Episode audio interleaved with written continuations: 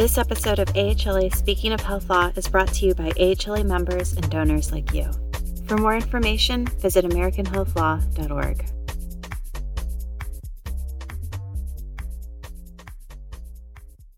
Hey, welcome to AHLA Speaking of Health Law podcast. I'm Alé Dalton, and I'm an attorney at Bradley, focusing primarily on healthcare transactions. This episode is brought to you by the Early Career Professionals Council, ECPC, which is maybe my favorite acronym in the healthcare world. Um, our goal for these episodes is to showcase the breadth of career paths of AHLA's members and encourage those folks who are just starting their careers in health law about all the different options and possibilities that they have in this space. And I'm particularly excited to welcome our guest today, Lee Nutini, who is senior counsel at Ro. I actually had the privilege of going to law school with Lee and his wife. And so I'm really excited to hear um, his story, for him to share his story with y'all. And without further ado, Lee, welcome to the podcast. I'm so glad to be here. Thank you so much for the invite. Um, this is a great crew. Um, again, thrilled to be here. Uh, my name is Lee. I'm a senior counsel at Ro. Ro, just a little bit about them. It's a direct to patient healthcare company, telehealth company works in all 50 states, um, and I help advise them on clinical operations and healthcare regulatory work. Very cool.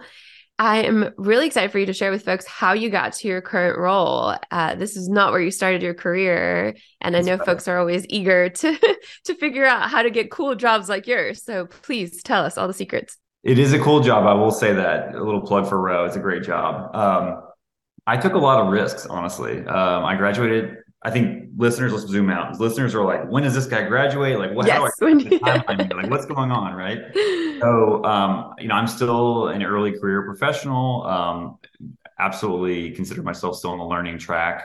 Um, I've been a lawyer since 2015, and I've gotten where I am now by taking a lot of risks.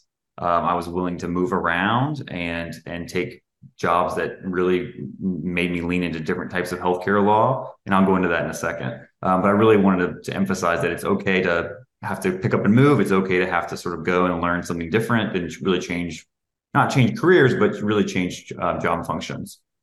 So when I was finishing law school, um, I was very fortunate to have a clerkship, but it was outside the state of Tennessee, the, the my home state, and also the state where we went to law school. Um, and I was willing to go jump and go and go do that because it was worth it was worth the risk of picking up my life and moving it somewhere else for the opportunity and the, for the learning opportunity, I should say. Um, and and while I was there, I actually, frankly, I said I'm still committed to healthcare law. I didn't have a lot of that training back in law school because at that time UT law didn't have a lot of um, yes. health classes. I'm sure you remember this, right? What, Once so, we left, they started the program. Yeah, so they're doing great now at it, but back then awesome. we, we, didn't really have it. So definitely uh, was being was being self taught. So coming from that, I was thinking, how do I pivot into healthcare law? I, have always been inter- interested in it. How do I really get in that spot? And I realized I'm going to start cold calling some firms. Seriously. Mm-hmm. So I'm I'm a judicial clerk. I'm I'm up in Kentucky actually, and I start cold contacting firms luckily, some people were picking up the phone at that time. Was able to get some interviews, um, and I came came in and joined a boutique healthcare litigation firm in Nashville, um, and so joined them after my clerkship. And that was, and I love that because it was provider focused. Um, it was it, it, was in the courtroom, deposition experience, wow. Um, very very dynamic from from day one. And I did a lot of medical malpractice defense, um, and it really it really taught me how to be a good writer, how to be a good speaker, um, and really understood provider operations. And so I was right off the bat learning like what what sort of like the, the boots on the ground healthcare healthcare um, operations were and what laws affect them. Um, from there, as I was sort of getting more in the groove of being a, a sort of a professional liability um, lawyer, I thought, you know, there's way more out there in terms of healthcare. Healthcare law is huge, it's massive. Mm-hmm. I took another risk and decided to go to King and Spalding, and I joined their their headquarters down in Atlanta to do False Claims Act litigation and managed care litigation, which was completely new to me. Yeah. So, um, but I, I, really I wanted to take the provider operations and sort of the provider's concerns and move that into you know more complex litigation that really is not just about professional liability, but about mm-hmm. like our whole health system and our whole provider practice.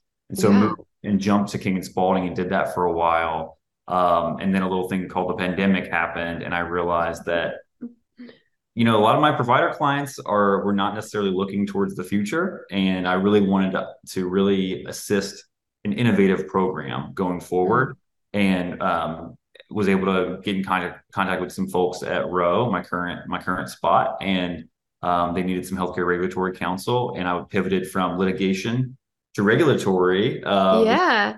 Which is a big shift. Yeah, there's an overlap there, but how is that? So along the way, how did you how did you learn how to do that? Like how did you, you know, go from med mal defense to now regulatory and like what would you say to people who I mean, you know you said you've taken risks, yeah. which I think is kind of the core of your story, but like what would you say to a student who's like I have no idea how I'm going to pivot this opportunity that I have immediately out of law school into doing something yeah. like what you're doing at Ro?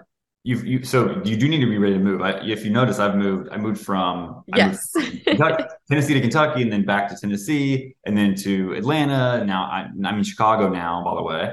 Um, and so that's that's part of the risk taking is that if the if the the piece fits for you, don't worry so much about where you are. That changes now, I guess, because you can do so much remotely. But right.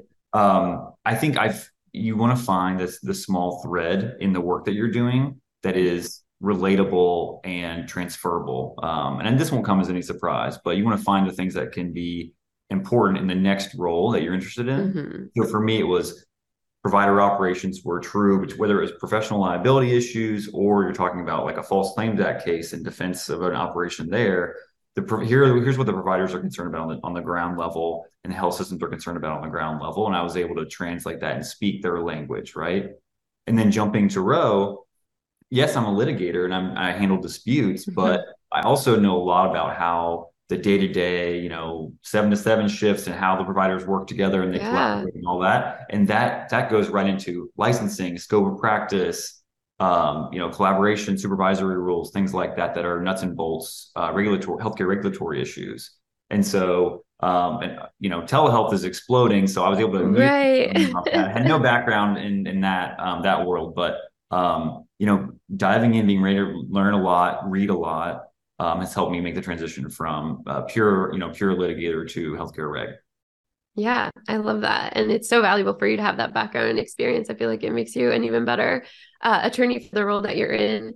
So, what does a typical day in your job look like? I feel like it can be hard to envision what people do either at firms or in house. Um, what does it look like when yeah. you wake up and what do you do? I love this. I love this question so much. It's a great question because I asked this question during probably every interview I ever yes, had. Yes, it's such a valuable question. no one answers it. No one actually answers it. They're like, well, well, maybe I call somebody. And they don't really explain, it right? Depends. I am transparent. I will, I will, tell you what it is. Okay. So being so I'm at a health tech company, Ro's a direct to patient telehealth company. We are absolutely a tech company in the sense that we build our own EMR. Uh, we we constantly iterate on our platform. So, but we also, of course, are doing care delivery. So right. also as a healthcare lawyer in house, I am constantly pulled between the short term urgencies and the mm-hmm. long term sort of building, right? So yeah, hustling between that. It's not just like at a like at a law firm when you get a, a project in, maybe you ask for the deadline, but all those things are things you can tinker. Many of them are things you can tinker on for some amount of time. Oh, absolutely. Sometimes here it's like we got to know today, like right now, like this hour, yeah. what we're gonna do next. And so here's what my day looks like starts on Slack. So we definitely communicate via Slack at Ro. Slack, yes. For those of you who don't know, it is like very fast paced messaging, very informal, um, very good for collaboration and quick collaboration. Um, it definitely my day definitely starts on there because what I'm doing is I'm checking and seeing, okay, who needs my attention right now? Like mm-hmm. today, maybe an hour ago, even maybe I missed you, right? So I gotta I log in, started on Slack, handle any urgent matters that are occurring. And I'm just at that point pumping down the list of what are the important to dos and are they getting squashed? Are they getting pushed down mm. the list of priority based on urgencies that have come in, right? Because by the time I've slept and come back, you know, we've had, a, we've patients being treated overnight. I mean, we have patients. Yeah, absolutely. 3 a.m. So um, I really am starting with those short term urgencies. And then we can move to say, well, in terms of our meetings today, what can we actually tackle in our long-term priorities or what do we need to ha- tackle urgently so i'm starting on slack and then switching to email and switching to okay. we use google for everything switching to google for my, my meetings um, we are very we're my my teammates are all across the country in different time oh, zones wow. but so Slack is very important. But I will say we actually have a lot of meetings. I know when I was with with law firms before, I sometimes craved meetings. I thought, gosh, it would be so great my day. Now I'm I'm in meetings from you know like, nine. Please leave me alone. yeah, it's like nine a.m. to five p.m. Right, like those. I'm in like yeah. live live you know meetings, hashing things out because so much mm-hmm. so much advice has to be given quickly. So we're yeah. you're really thinking on your feet and you're sort of using your judgment in the moment um, rather than you know taking time to write a memo. So my day does not include memo writing really with a lot of like live hashing out of problems. Yeah. Handling those short term urgencies uh, via Slack very furiously. Mm, yes. Um, how do you feel like that's been a big shift for you going from like a litigator? Like, how have you harnessed the skills of like being a really strong writer into giving someone legal advice on Slack? so, right, the the writing skills in some sense go away because you're doing it so informally. Um, so it was a big shift going from you know King and Spalding litigation to Ro regulatory work. But to me, it's all about communication. So my goal is if I'm writing something, mm-hmm. I'm I'm taking time to sort of distill it and put the right words on the page. I'm still sort of doing that in person. I'm going to say, okay, how how far do I need to zoom out for this person, or what sort of teaching do I need to do? And I think you're doing the same thing mm-hmm. writing. Um, so I think taking those communication skills and moving them into the in-person chats or moving them into informal messages, um, I think bring you can bring a level of practicality um, to the to the communication still. Yeah, I love that. And that's very good advice. Okay, so if you were to chat with Lee 1L year, um, mm-hmm. starting off, or even pre law school Lee, um, what is something you wish he had known um, before you know he knew what his career would look like? That's a, a really, really good question. I would probably emphasize, I wouldn't, so let's say what I wouldn't say. I wouldn't say okay.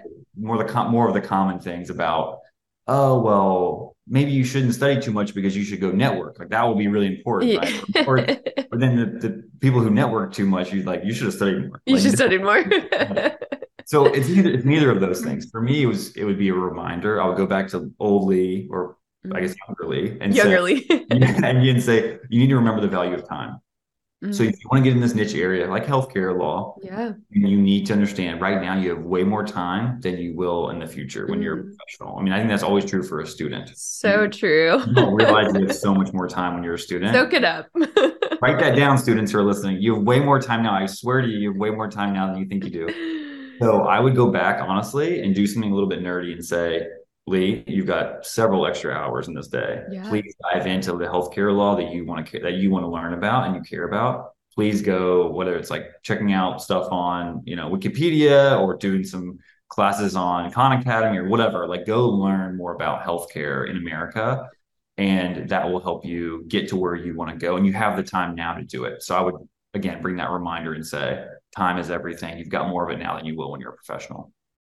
Yeah, that's a really good one because I do feel like that's one where, especially with us who did not have a healthcare background going into healthcare, the learning curve is already so steep when you become a young lawyer and yeah. then you add on top this like highly regulated industry um, that has so many different rabbit holes it can be really daunting um, mm-hmm. which i think mm-hmm. maybe might be a good way to kind of wrap up and kind of uh, make a pitch for students and young career professionals or early career professionals rather to get involved in ahla i know that you have uh, been a very active member and you are uh, you spoke at a conference recently. You were one of the panelists. So i would love to know how you think that folks can harness the power of ahla into making their paths a little easier than maybe ours were learning yeah. healthcare law. Yeah, I well, I think one of the in terms of nuts and bolts, I think the the the the podcasts and the webinars that are put on and the CLEs are great from AHLA, like really impactful. Um, you definitely are hearing from experts; those are great to listen to. But in terms of getting involved,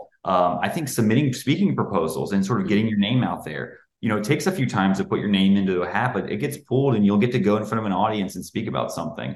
And I was able to do that at the recent fundamentals conference, for example. And I think there's really, it's really great to go to those things in person and, and, interact because I think you will end up at a dinner table or grabbing a coffee or a drink with someone who, again, is very is a is a is a partner in a firm you want to go to, or is the you know the, the the lead regulatory lawyer at a company you're interested in. I do think, I mean, it's this is this is sort of old advice, but it is true advice that the networking at those events is is amazing And I'll tell you, once you go from your first job to your second job, definitely continue to get together with those people at your former job because I think mm. it's amazing what what we've been able to unlock with former um, former colleagues in terms of let's put together this paper to, to publish or let's put together this conference yeah. proposal. Um, and I think that eh, it's it's almost easier to do it when you're out of the game with those people. To say, hey, listen, we both have we've taken taken divergent paths, but we can both work together now and bring different perspectives to some work that we used to do.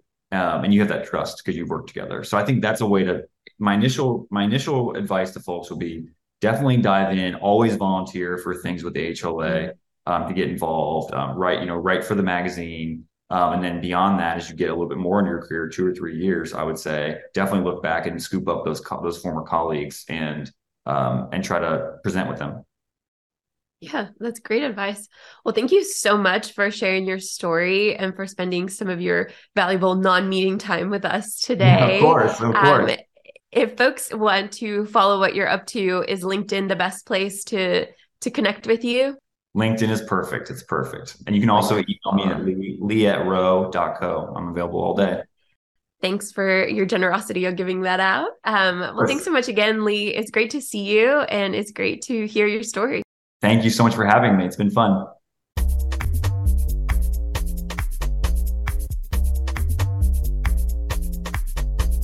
Thank you for listening.